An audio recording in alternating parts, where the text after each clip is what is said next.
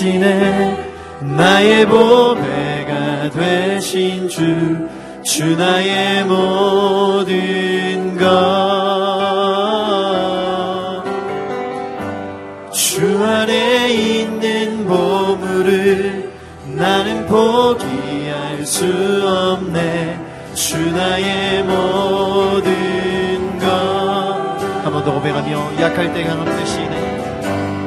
약할 때 강함 되시네. 나의 보배가 되신 주, 주 나의 모든 것 주 안에 있는 보물을 나는 포기할 수 없네. 주 나의 모든 것. 예수 어린 양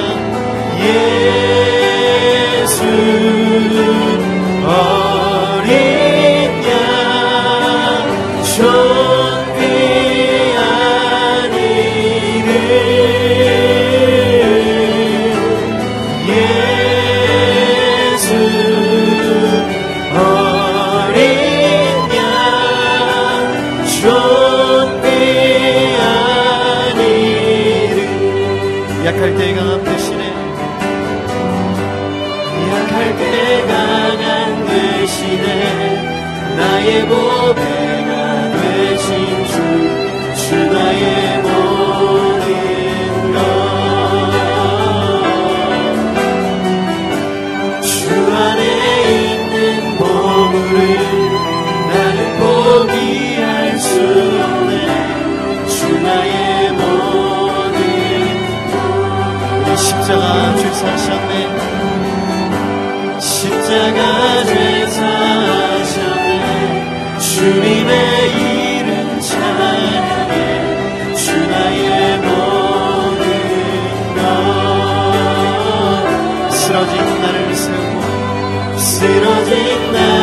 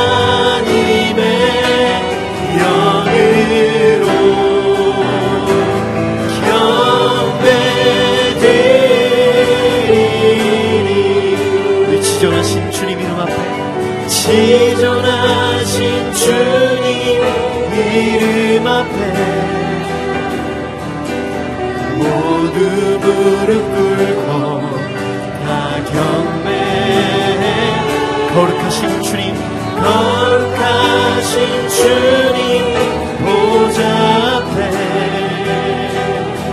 엎드려 절하 우리 한 번 더 고백합시다. 지존하신 주님 이름 앞에 지존하신 주님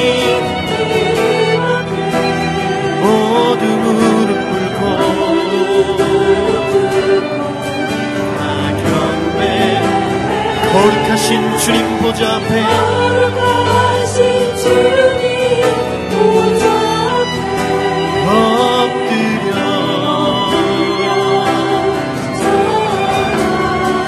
함께 선포하며 예수는 그리스도. 예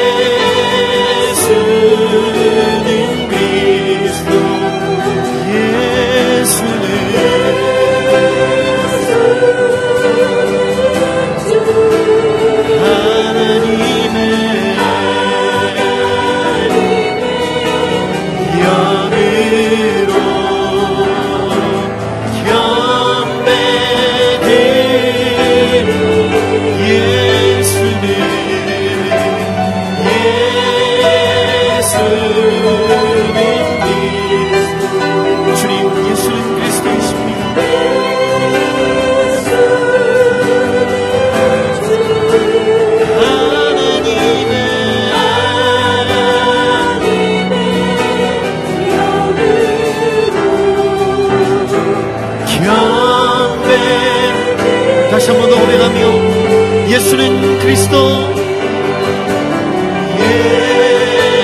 예수는 그리스도 주님 우리의 구원자가 되십니다. 예수는 주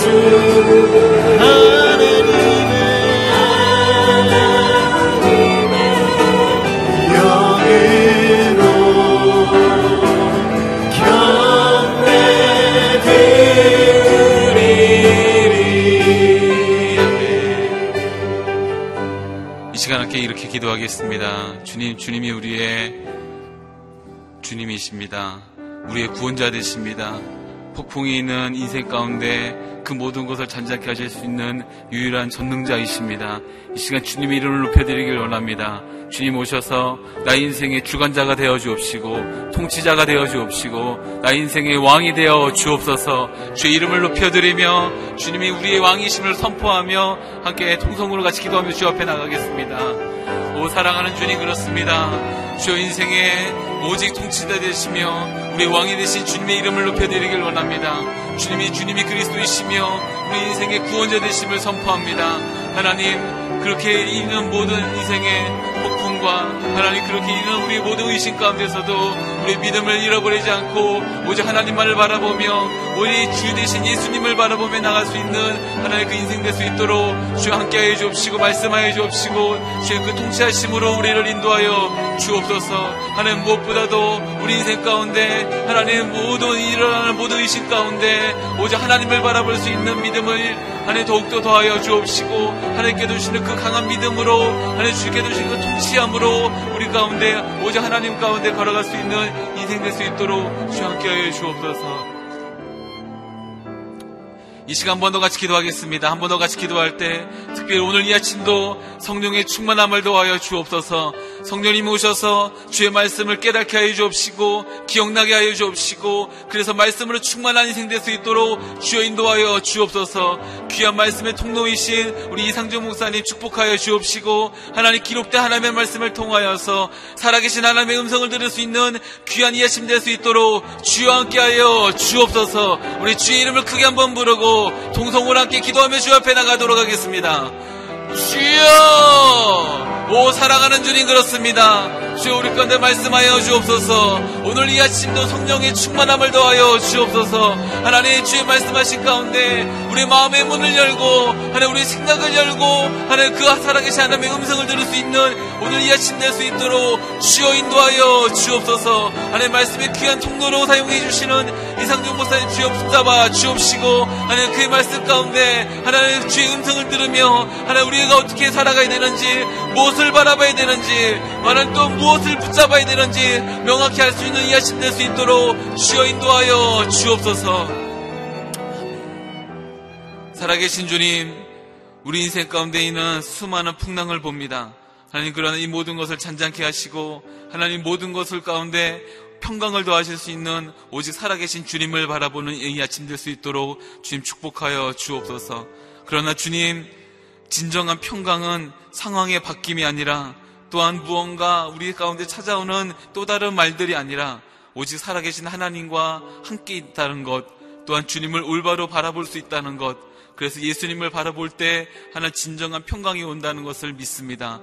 오늘 이 아침 기록된 하나님의 말씀을 통하여서 살아계신 하나님, 또한 우리 주 귀하신 주님을 바로 볼수 있는 이 시간 될 수 있도록 주님 축복하여 주옵소서. 그렇게 행하실 주님을 찬양합니다. 감사하며 예수님의 이름으로 기도드립니다. 아멘. 오늘 우리에게 나누실 하나님의 말씀은 마태복음 14장 22절에서 36절까지 말씀입니다. 저와 여러분이 한 절씩 번갈아가면서 읽겠습니다. 그 후 예수께서는 곧 제자들을 배에 태워 먼저 건너가게 하시고 무리를 집으로 돌려, 돌려보내셨습니다. 무리를 보낸 뒤 예수께서 혼자 기도하러 산에 올라가셨다가 날이 저물기까지 혼자 아, 계셨습니다. 제자들이 탄 배는 이미 육지에서 꽤 멀리 떨어져 있었는데 거친 바람으로 파도에 시달리고 있었습니다. 이른 새벽에 예수께서 물 위를 걸어 그들에게 다가가셨습니다. 예수께 제자들은 예수께서 물 위로 걸어오시는 것을 보고 깜짝 놀랐습니다. 그들이 두려워하며 유령이다 하고 외쳤습니다. 그러자 예수께서 곧 그들에게 말씀하셨습니다. 안심하라 나다 두려워하지 말라. 베드로가 대답했습니다. 주여 정말로 주이시면 제게 물 위로 걸어오라고 하십시오. 그러자 예수께서 오너라 하고 말씀하셨습니다. 그러자 베드로는 물에서 내려 물 위로 걸어 예수께로 향했습니다. 그러나 베드로는 바람을 보고 겁이 났습니다. 그러자 바로 물 속에서 가라앉기 시작했고 베드로가 소리쳤습니다. 주여 살려주십시오. 예수께서 곧 손을 내밀어 그를 붙잡으시며 말씀하셨습니다. 믿음이 적은 사람아 왜 의심했느냐? 그리고 그들이 함께 배에 오르자 바람이 잔잔해졌습니다. 그때 배에 있던 사람들이 예수께 경배드리며 말했습니다. 참으로 하나님의 아들이십니다. 그들이 호수를 건너 게네산의 땅에 이르렀습니다. 그곳에 있던 사람들은 예수를 알아보고 주변 온 지역에 소식을 전했습니다. 사람들은 아픈 사람들을 모두 데려와 함께 했겠습니다. 예수의 옷자락이라도 만지게 해달라고 간청했습니다. 그리고 그 옷자락을 만진 사람들은 모두 나았습니다. 예수님은 전능하신 하나님의 아들이십니다. 라는 제목으로 이상주 목사님께서 말씀을 전해 주시겠습니다.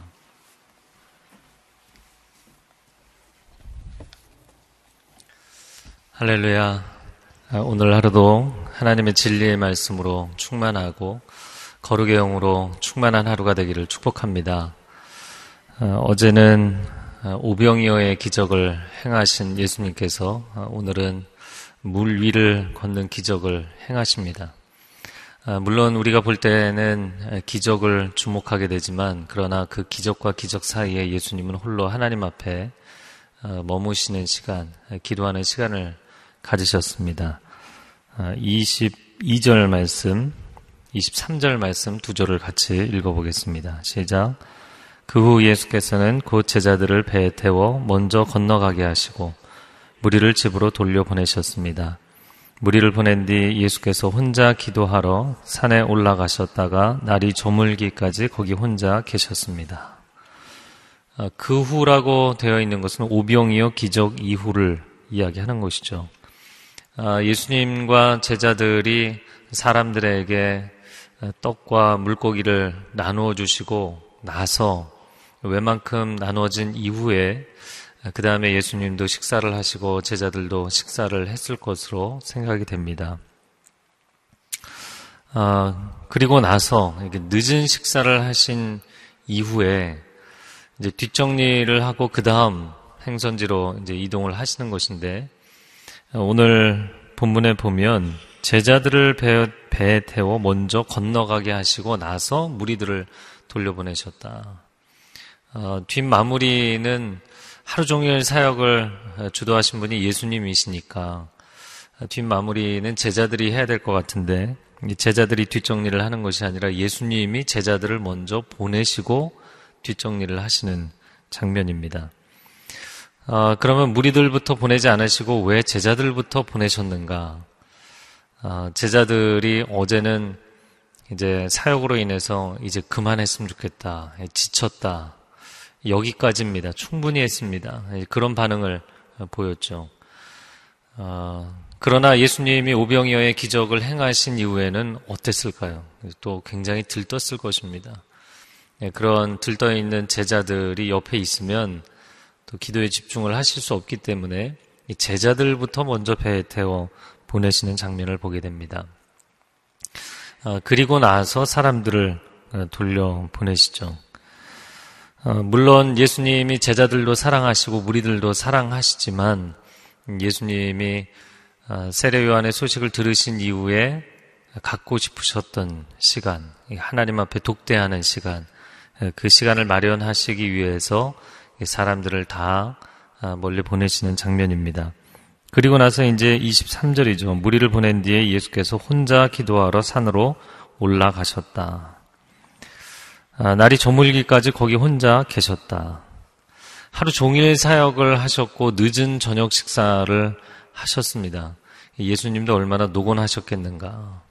또 팔레스타인은 어, 밤이 되면 굉장히 기온이 급 강하기 때문에 어, 상당히 춥고 졸리고 어, 몸이 피곤한 상태이셨을 텐데 혼자 산에 올라가서 기도하는 시간을 갖습니다.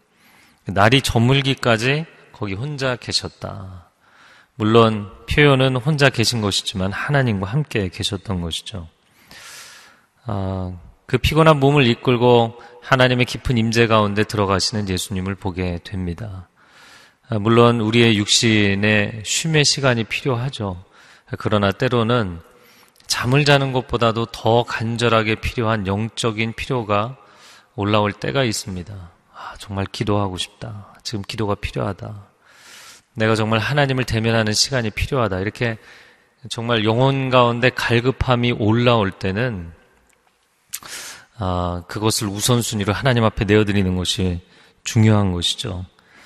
아, 기도는 노동이라고도 이야기합니다.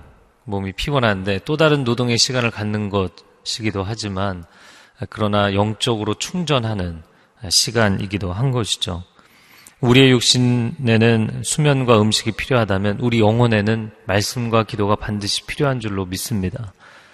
예수님이 굉장히 바쁜 사역의 일정 사이에 밤을 새서 철야 기도를 하시는 아, 그냥 뭐 한두 시간도 아니고 밤을 새서 기도를 하시는 시간을 가졌습니다. 세례 요한의 죽음은 그렇게 예수님에게는 큰 의미였던 것이죠. 무슨 기도를 하셨는지 어떤 내용이었는지는 알 수 없지만 아, 신구약 중간기 영적인 암흑 시대를 뚫고 나온 해성과 같이 등장한 아, 세례 요한 예언자가 400년 동안 있지 않았기 때문에 그 예언자의 출현은 놀라운 것이었죠. 아, 그리고 그 예언자가 예수 그리스도에 오시는 길을 예비했습니다. 근데 그 예언자가 떠났습니다. 이제 예수님도 떠나셔야 됩니다. 아, 그런 본인이 가야 되실 길과 또 하나님 앞에 받은 사명, 하나님 앞에 머물러 하나님과 대화하는 시간들을 가지셨던 것이죠. 아, 오늘이 이제 연휴 마지막 날이죠. 할렐루야. 많이 서울로 복귀하신 것 같아요. 새벽에 많이 나오신 거 보니까요. 가족들을 방문하고 또 교제하고 식사하고 어, 연휴가 길다면 길겠지만 또 굉장히 짧게 시간이 흘러갑니다. 그런데 오늘 연휴 마지막 날 오늘은 무엇을 할 것인가? 오늘도 또 열심히 어, 음식을 장만하고 또 가족들과 교제할 수도 있겠지만 어, 오늘 주님이 소중하게 생각하고 열심히 상대에서 사역하셨던 그 사람들을 다 물리치시고 홀로 기도하는 시간을 가지셨던 것처럼 그 연휴 마지막 날 세상으로 복귀하기 전에 아, 기도하는 시간, 말씀 읽는 시간, 하나님의 임재 가운데 머무는 시간이 있기를 주님의 이름으로 축복합니다. 아, 거리의 아이들이라는 책이 있습니다. 아, 아마 크리스찬이라면 반드시 읽어야 되는 필독서 중에서 하나 로 꼽아야 될 만한 책입니다. 물론 책은 굉장히 오래전에 나왔습니다. 1960년대에 나온 책으로 알고 있는데요. 그 당시에 미국에서만 1,500만 부가 나가는 베스트셀러가 됐죠. 한 목사님에 관한 이야기였는데 이 목사님이 미국의 한 시골 지역에서 조용한 마을에 아주 안정적인 교회를 행복하게 목회를 하고 있었습니다. 아, 그의 아버지도 목회자고 할아버지도 목회자고 목회자 집안에서 목회자로 콜링을 받아서 사역을 하는 분이셨어요. 이 시골 교회에 뭐 특별하게 많은 사역이 있는 것도 아니고요. 어, 무리 없이 평안하게 행복한 그런 사역을 했습니다. 근데 어느 날 그의 마음 가운데 성령께서 주시는 감동이 어, 이제 저녁에 들어오면 매일 뭐 2시간, 3시간, 4시간 TV를 보는 거죠. 아, 미국 사람들 하루 평균 시청률이 뭐 5시간, 6시간이 된다고 이야기를 하는데 아마 한국 사람들도 좀 따라가고 있지 않나 그런 생각이 듭니다. 아, 근데 성령께서 주신 감동은 아, 너가 저녁 시간을 좀 TV를 끄고 나를 만났으면 좋겠다. 그런 감동을 주시죠. 여러분에게도 그런 감동이 있기를 바랍니다. 뭐 연휴에는 거의 TV를 켜놓고 가족들이 지내지 않나 싶은데요. 아, 이 목사님이 그 감동에 순종했고, 그리고 매일 저녁 2시간을 하나님과 대면하는 시간을 갖습니다. 아, 뭐 가족과 함께 할 수 있는 시간, 어, TV를 보며 편하게 쉴 수 있는 시간을 하나님과 대면하는 시간으로 바꾸죠. 아, 그런데 그가 기도하다가 어느 날 자기 책상 위에 놓여 있는 어, 제가 그 오늘 생명의 명상에는 타임지라고 얘기했는데 정확하게 보니까 라이프지더라고요. 라이프라는 잡지가 있는데 그 잡지의 헤드라인 기사가 이제 크게 났는데 그게 뭐였냐면 뉴욕에 있는 10대 노숙자들, homeless teenager들이 아, 사람들을 살해한 거예요. 그래서 이제 재판을 회부되고 엄청난 사회적인 이슈가 된 그런 일이었습니다. 아, 그, 그 사건을 보고 있는데 성령이 그에게 감동을 주시는 거예요. 어, 그들을 향해서 기도하게 하시고 그들을 위해서 눈물을 흘리게 하시고 급기야는 뉴욕으로 가라. 이런 마음을 주시는 거예요. 그래서 그 책에 이렇게 내용이 이렇게 쭉 다 써 있는데 와 이거 좀 황당하지 않나. 미국의 한 시골 마을에서 갑자기 대도시 뉴욕으로 그래서 그가 그 주 금요 저녁 예배였는지 아, 사람들에게 제가 뉴욕에 가야 되겠습니다. 오늘 저에게 오퍼링을 좀 해주십시오. 그래서 사람들에게 헌금을 모아서 그 비용으로 뉴욕으로 가게 되죠. 그 뉴욕의 거리에 10대 아이들 아, 집을 나와서 마약으로 폭력으로 조직 생활을 하는 그런 거리 아이들을 만나기 시작합니다. 그리고 그것이 사역의 시작이 되어서 틴 챌린지라는 10대 아이들에게 영적 도전을 주는 그런 사역을 시작하게 되죠. 아, 그리고 그 사역이 놀랍게 역사를 일으켜서 아, 미국 전역에 178개의 센터를 만들고 전 세계 77개국의 사역이 생기게 됩니다. 한 목회자가 TV를 끄고 아, 하나님 앞에 기도하는 결단을 내린 것이 계기가 되어서 그의 삶을 놀랍도록 하나님이 이끌어 가시죠. 더 놀라운 것은 당시에 마약 중독에 빠져 있는 젊은이들 또 노숙자들 많은 중독자들 이런 사람들을 제대로 재활시킬 수 있는 센터도 부족했고 또 국가에서 운영하는 센터에서 재활이 되어서 완치되는 율도 상당히 낮았어요. 그런데 어, 이 Teen Challenge 센터에 어, 중독자들 회복 센터에 찾아온 사람들이 평균 86%가 회복이 됐어요. 여러분, 이건 상당한 수치입니다. 중독자가 중독에서 빠져나온다는 것은 굉장히 어려운 일이거든요. 어, 그 청량리에 또 서울역에 이 노숙인들이 케어하고 돌보고 우리가 최근에도 산마루교회에서 하는 노숙인들 목욕탕 건립을 위해서 함께 기도하고 후원을 했는데 그런 사람들을 정말 지극정성으로 돌봐도 86%? 아, 이 치유가 86%가 됐다는 건 놀라운 일입니다. 예, 그런데 예, 그들이 중독에서 회복이 될 뿐만 아니라 또 다른 사역자로 훈련을 받죠. 그리고 목회자가 되고 다시 거리로 나가서 그 거리의 아이들을 돌보는 사역자들이 되는 놀라운 이 영적 도미노 현상이 일어나면서 미국 전역에 그리고 전 세계에 어, 큰 사역을 일으키게 되죠. 어, 물론 그가 다시 어, 남부 지역으로 돌아와서 그곳에서 이제 Teen Challenge가 아니라 World Challenge라는 사역을 세우고 전 세계적인 사역을 하게 되죠. 세월이 흘러서 뉴욕으로 다시 돌아와서 집회에 초대를 받아 뉴욕에 잠시 들른 적이 있는데 그 뉴욕의 거리에 노숙인들을 보고 또 그가 깊은 영적인 어, 터치를 받게 됩니다. 그리고 그곳에 어, 사람들을 위해서 평생을 헌신하게 되죠. 예, 그 교회가 바로 Times Square Church입니다. 아주 유명한 뉴욕의 Times Square Church입니다. 어, 그리고 이 목사님은 그 교회를 세우고 2011년 교통사고로 돌아가시기까지 그 교회 목회를 했던 데이빗 윌커슨이라는 목사님입니다. 아마 최근에 그의 메시지를 인터넷 영상으로 보신 분들은 어, 아주 강력한 어, 이 시대를 향한 예언자적 메시지로 어, 알려져 있는 분입니다. 그러나 그분이 그냥 시대를 비판하는 예언자적 메시지만 하신 분이 아니라 정말 하나님 앞에 철저하게 순종하고자 했던 하나님이 주시는 마음, 하나님이 시키시는 일에는 하나도 외면하지 않고 철저하게 순종하고 하나님의 마음을 기쁘시게 하고자 했던 사역자. 한 영혼을 살리기 위해서 자신의 인생을 던졌던 사람입니다. 어제 데이빗 윌커슨 목사, 그는 누구인가? 그런 9분짜리 영상이 있더라고요. 그걸 보면서 한 두 번, 세 번 반복해서 보면서 얼마나 많이 울었는지 모릅니다.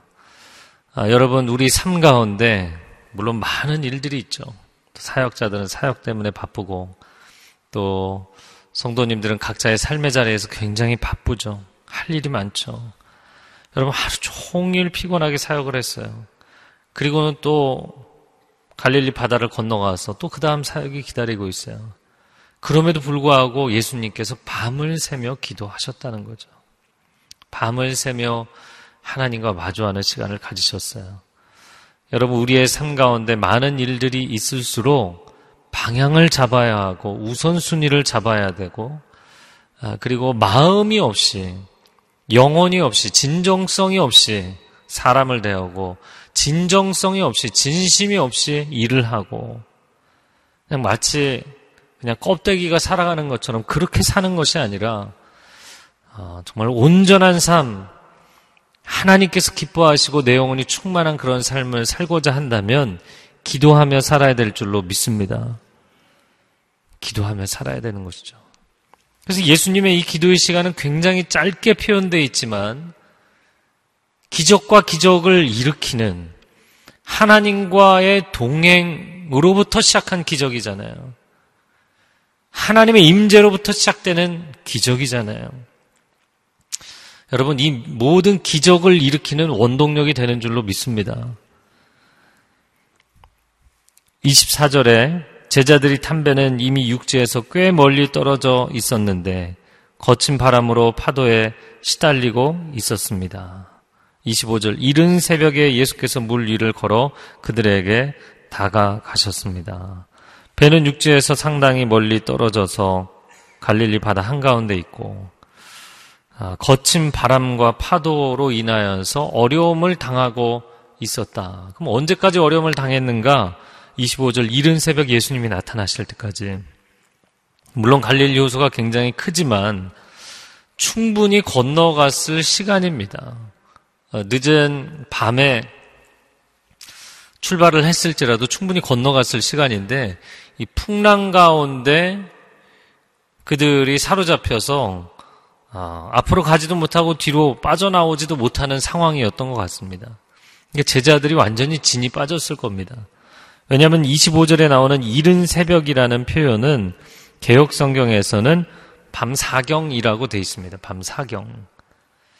아, 로마인들의 시간법인데 밤을 계산할 때 1경, 2경, 3경, 4경으로 나눴습니다. 그러면 밤 전체가 어, 몇 시부터 몇 시까지인가? 6시부터 6시까지입니다. 저녁 6시부터 다음날 6시까지. 그러니까 사경이면 몇 시간씩 나눴겠어요? 3시간씩 나눈 거죠. 그래서 6시부터 9시가 1경, 12시까지가 2경, 새벽 3시까지가 3경, 새벽 6시까지가 4경입니다. 어, 그러니까 지금 시간이에요. 딱 지금 시간. 지금이 4경입니다. 네. 새벽 3시에서 새벽 6시까지 어, 비몽사몽 간에 약간 사경을 헤맬 수 있는 사경이라는 시간입니다. 그 시간까지 제자들이 제대로 건너지도 못하고 바다 한가운데서 고생을 당하고 있었다는 거죠. 그때 예수님께서 물 위로 걸어오십니다. 아, 물 위로 걸어오시는 예수님. 제자들은 너무나 깜짝 놀라서 26절, 27절 한번 읽어보겠습니다. 시작. 제자들은 예수께서 물 위로 걸어오시는 것을 보고 깜짝 놀랐습니다. 그들이 두려워하며 유령이다 하고 외쳤습니다. 그러자 예수께서 곧 그들에게 말씀하셨습니다. 안심하라, 나다, 두려워하지 말라. 예수님이 물 위로 걸어오시니까 풍랑으로 인해서 놀라고 당황스러워 하는 것보다도 예수님이 물 위로 걸어오시는 것에 더 놀라고 당황했어요. 어, 어부들이지만 너무나 강력하게 풍랑이 일면 어, 이 갈릴리 이 호수가 밤에 기온이 급강하면서 이 찬 대기와 더운 공기가 부딪히면서 이 수표면에 어, 바람이 일고 아, 그리고 큰 풍랑이 일면 1m, 2m까지 파도가 쳤던 것이거든요. 뭐 모터가 있던 시대가 아니기 때문에 이게 노를 저어 가는 것이잖아요. 그러니까 너무나 큰 어려움을 당하고 있었죠. 그러나 어찌 보면 이 풍랑이라는 것은 그들이 어, 어업 생활을 하면서 여러 차례 봤던 것이잖아요. 그런 사람이 무리를 걷는 것은 처음 보는 장면이거든요. 그들이 깜짝 놀라고 두려워합니다. 그러나 주님이 안심하라. 나다 두려워하지 말라.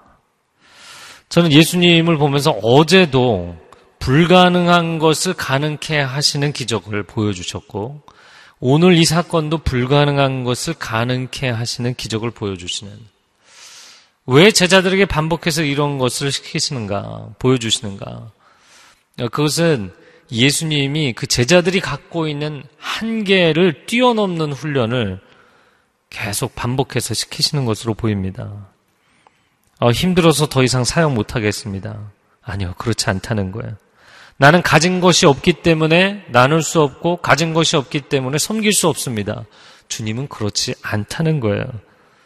저는 피곤해서 더 이상 기도 못하겠습니다. 아니요, 주님은 정말 가장 피곤한 시간에 밤을 새며 기도하셨어요. 아, 나는 이 환경의 압박 때문에 벗어날 수가 없고 절망할 수밖에 없고 두려워할 수밖에 없다. 아, 이제는 이 물 아래로 우리가 가라앉는 것이 아니냐. 주님 그렇지 않다는 거예요. 여러분, 사명자는 죽지 않습니다. 우리의 삶 가운데 사명이 있는 사람은 결코 죽지 않습니다. 그것은 무리를 걸어오는 예수님도 마찬가지고 풍랑이는 바다 한가운데서 고생하는 제자들도 마찬가지입니다. 사명자로 하나님께 부름을 받은 사람은 주님이 끝까지 책임지십니다. 보통 우리는 어떤 사명, 비전, 하나님께 받을 때 열심히 기도하고 매달려서 받습니다. 그리고 나서는 그 사명과 비전을 이룰 때 마치 내 힘으로, 내 능력으로 내가 매니지먼트해서 그것을 이루는 것으로 알아요. 그렇지 않다는 거예요. 베테랑 어부들임에도 불구하고 풍랑이는 바다는 자신들이 어떻게 할 방법이 없잖아요. 이 배를, 인생이라는 배를, 사역이라는 배를, 내가 하고 있는 이 사업이라는 배를 내가 끌고 가는 것으로 생각하느냐? 아니라는 거예요. 주께서 붙잡아 주고 계시는 것입니다. 주님이 붙들고 계시기 때문에, 물론 그들이 완전히 지칠 때까지 주님이 기다리신 것도 있죠. 그리고 하나님 앞에 대면하는 시간이 충분히 필요하시기 때문에 제자들이 어려운 가운데 있는 것을 아시면서도 하나님 앞에 머무는 시간을 충분히 가지셨던 것도 있죠. 주님이 그들에게 다가오시면서 한계를 뛰어넘는 것을 끊임없이 보여주십니다. 아, 그럼에도 불구하고 제자들의 반응은 두려움이었죠. 아, 인간 안에 두려움이 얼마나 많은지. 26절에도 두려워하며 유령이다. 27절에 예수님이 두려워하지 마라. 이렇게 말씀을 하시죠. 30절에 베드로가 바람을 보자 겁이 나서 빠져들어갔다 그러는데 그 겁이 났다라는 단어도 같은 포비아라는 단어에서 나온 단어예요. 두려워하다, 두려워하다, 두려워하지 말라, 겁이 났다. 이 세 단어는 똑같은 단어입니다. 하나님이 나를 고난 가운데 홀로 두시면 사람은 여기서 무너질까봐, 여기서 내가 죽을까봐 두려워합니다. 그런데 또 하나님이 갑자기 너무 가까이 다가오시면 그 영적 세계가 낯설어서 또 두려워합니다. 어, 유령이다. 영적 세계에 대해서 정확하게 인지를 못하니까 유령이다. 이야기를 했던 것이죠. 예수님 뭐라고 말씀하셨냐면 안심하라. 저를 따라해 보세요. 안심하라. 두려워하지 말라. 여기서 안심하라라는 단어를 찾아보니까 이 안심하라는 것은 아, 그냥 평안하라. 아무 일도 없으니까 아무 일도 없는 것처럼 평안하라 그 얘기가 아니고요. 원래 원어상의 의미는 담대하라예요. 담대하라.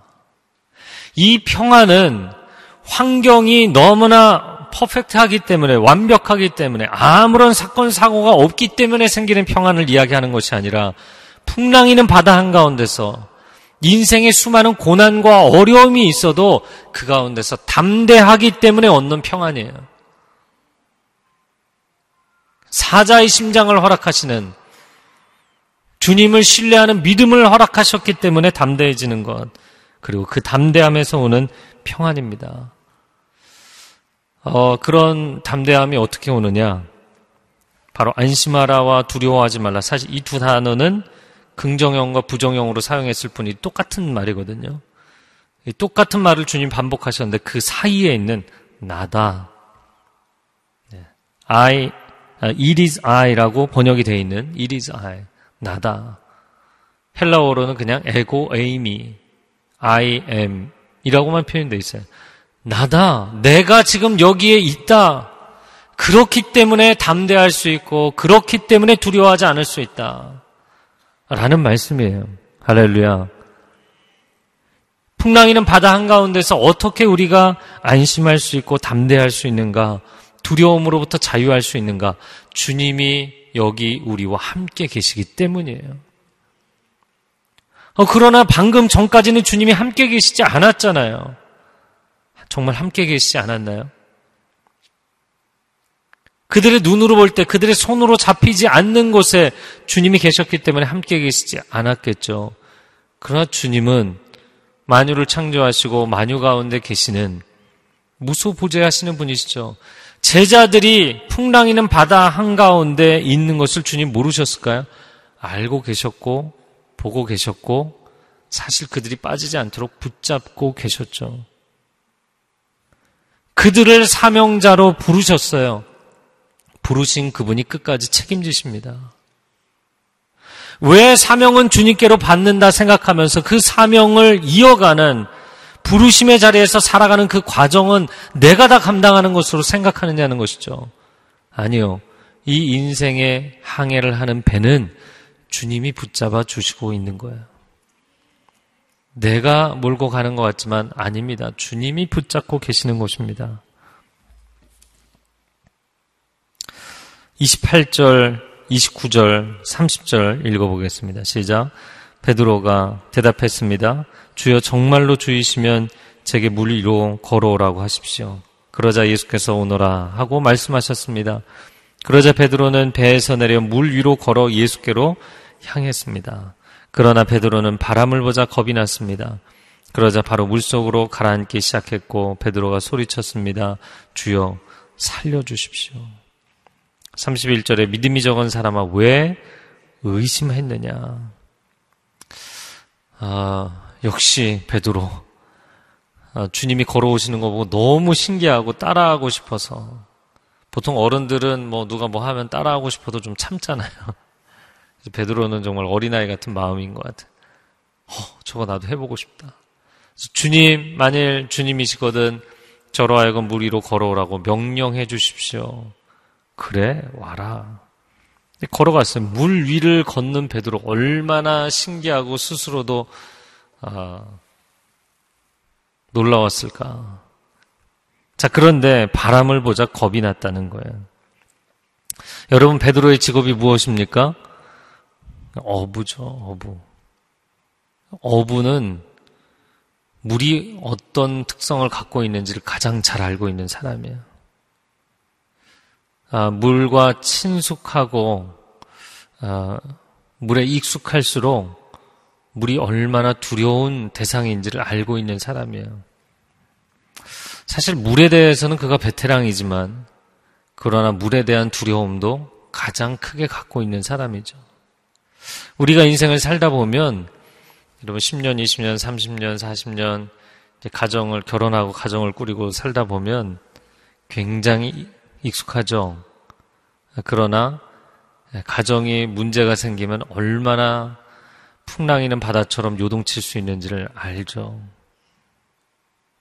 사람을 만나고 사람을 사랑하고 아, 사람을 대면하면서 살면서 사람을 잘 안다 생각하지만 어, 사람이 얼마나 무서운 존재인지 관계가 얼마나 요동칠 수 있는지 너무나 잘 알죠.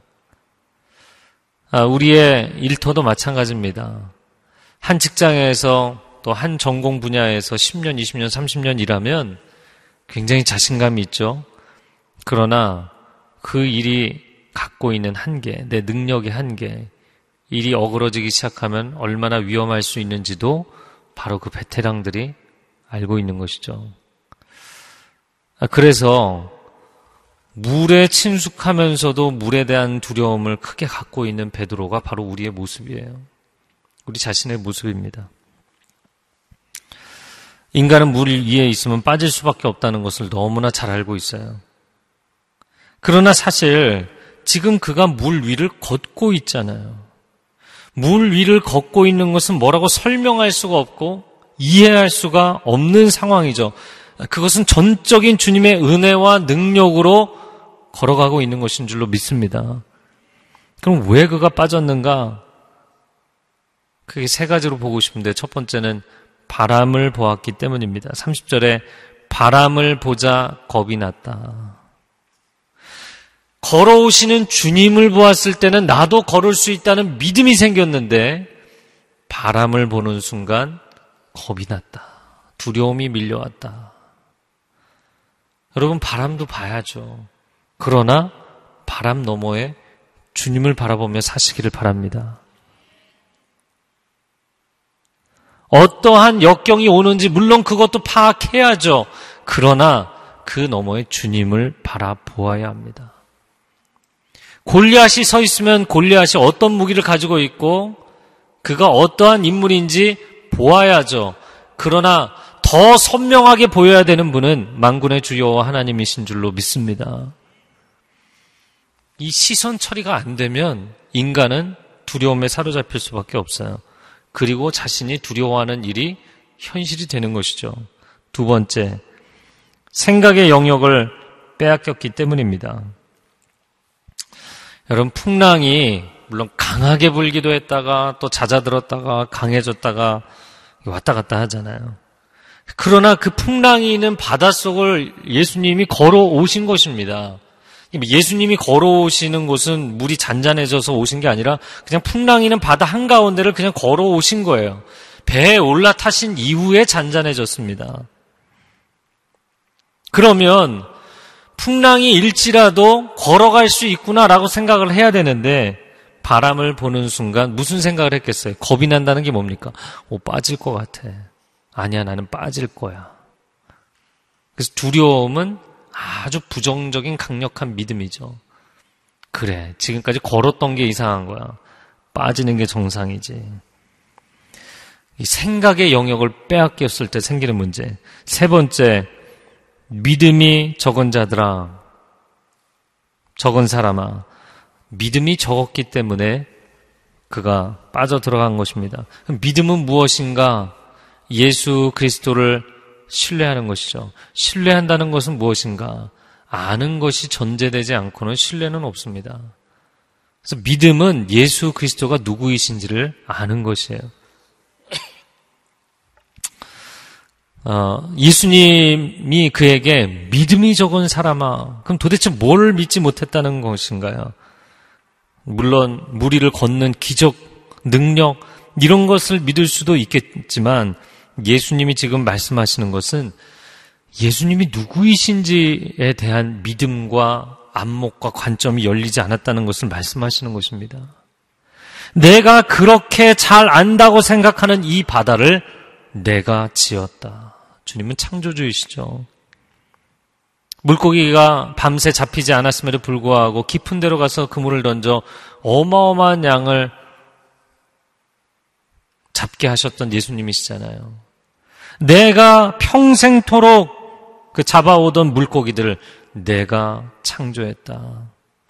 내가 두려워하는 이 바람과 파도를 내가 다스린다. 과연 내가 안다고 주장할 수 있는 것이 무엇인지. 여러분, 베테랑이 되면, 아, 내가 이거 다 안다고 생각하죠. 내 손 안에 있다고 생각하죠. 그러나 사람은 언제나 자신의 경험과 자신의 이성의 한계를 뛰어넘는 영역이 도저히 내 한계선 너머를 내가 컨트롤할 수 없는 영역이 있게 마련이죠. 그러나 주님은 그 영역까지도 다스리시는 분인 줄로 믿습니다. 그래서 전문가가 될수록 자기 힘으로 해결하는 것이 아니라 주님께 엎드려야 됩니다. 주님께 엎드리셔야 돼요. 내가 안다고 주장할 수 있는 것이 없는 것이죠. 여러분, 2016년 음력설 새로운 시작입니다.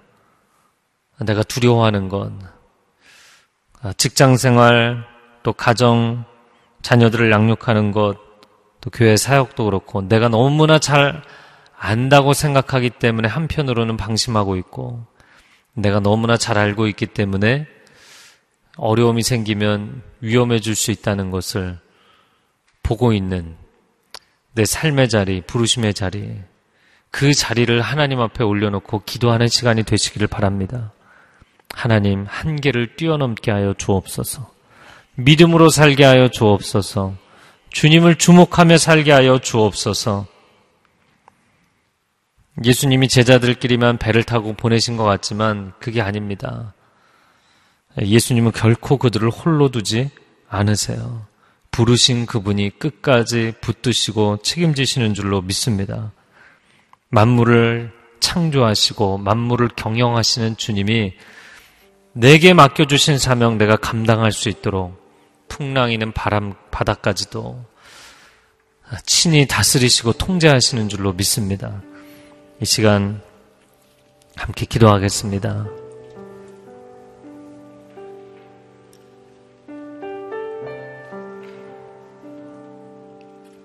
하나님 긴 연휴 쉼의 시간을 허락하신 것 감사합니다. 또 소중한 가족을 섬길 수 있는 시간 주셨던 것도 감사합니다. 연휴 마지막 날 이날 주님 앞에 집중하는 시간을 갖기를 원합니다. 내 인생의 많은 일들, 관계들, 내가 감당하는 것이 아니라 하나님의 거룩한 기름 부으심과 임재하심으로 감당하는 줄로 믿습니다.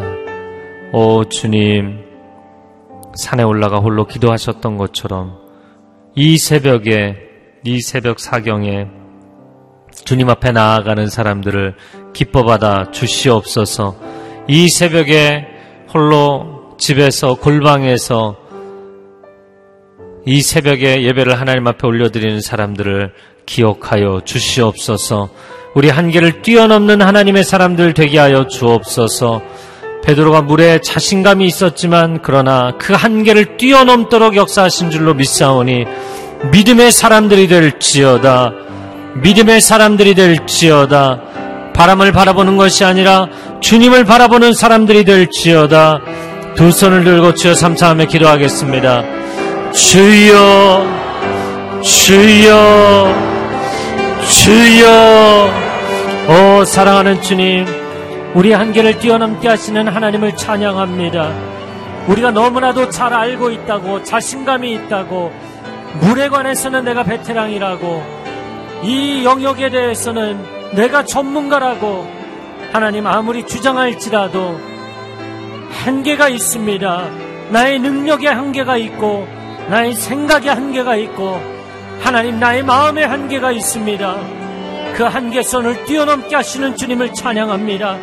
나의 힘과 능력과 지혜로는 감당할 수 없사오니 주님 역사하여 주시옵소서 주님 나와 동행하여 주옵소서 내가 홀로 배를 몰고 가는 것 같지만 나의 인생의 항로는 주님이 이끌어 가십니다. 나의 인생의 항해는 주님이 주도하십니다. 주님 역사하여 주옵소서 홀로 가는 것이 아니라 주님이 함께 하십니다. 내 능력으로 감당하는 것이 아니라 주님의 은혜로 감당하는 줄로 믿습니다. 주님 나를 붙잡아 주옵소서. 우리 가정을 붙잡아 주시옵소서. 우리 일터를 붙잡아 주시옵소서. 인간관계를 붙잡아 주시옵소서. 내게 맡겨주신 사명을 감당할 수 있게 하여 주옵소서. 위로부터 놀랍게 부어주시는 성령의 감동하심과 지혜와 능력이 우리 안에 충만케 되는 귀한 날 되게 하여 주시옵소서 하나님 감사합니다. 기적은 하나님으로부터 오는 것인 줄로 믿습니다. 내가 능숙해지고 내가 이 일에 대해서 친숙해지면 일을 잘하게 되는 것, 물론 그것은 인간적인 한계 안에서 잘하는 것입니다. 그러나 위로부터 성령의 기름 부으심이 임함으로 주님의 능력과 감동과 은혜가 임함으로 감당하는 것은 전혀 다른 차원이 될 줄로 믿습니다.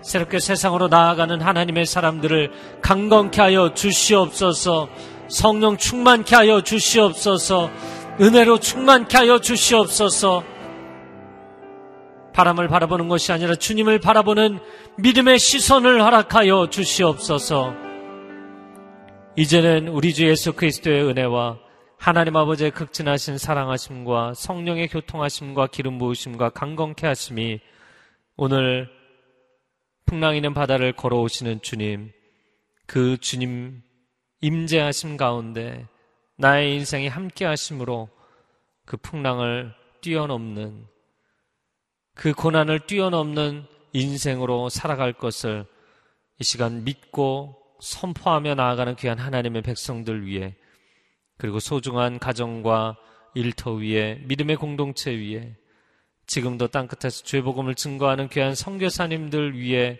저 북녘 땅 위에 이제로부터 영원토록 함께하여 주시기를 간절히 축원하옵나이다. 아멘.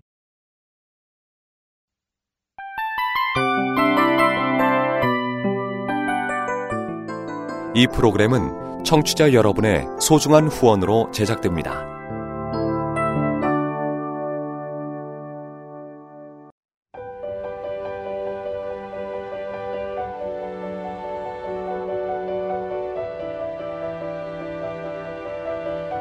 세상에는 수많은 교회들이 있지만 더 깊이 있는 말씀 강해를 찾기 위해 크기로만 교회를 선정하지 않습니다. 보다 좋은 영적 콘텐츠를 더 많이 나누기 위해 방송비를 받지 않습니다.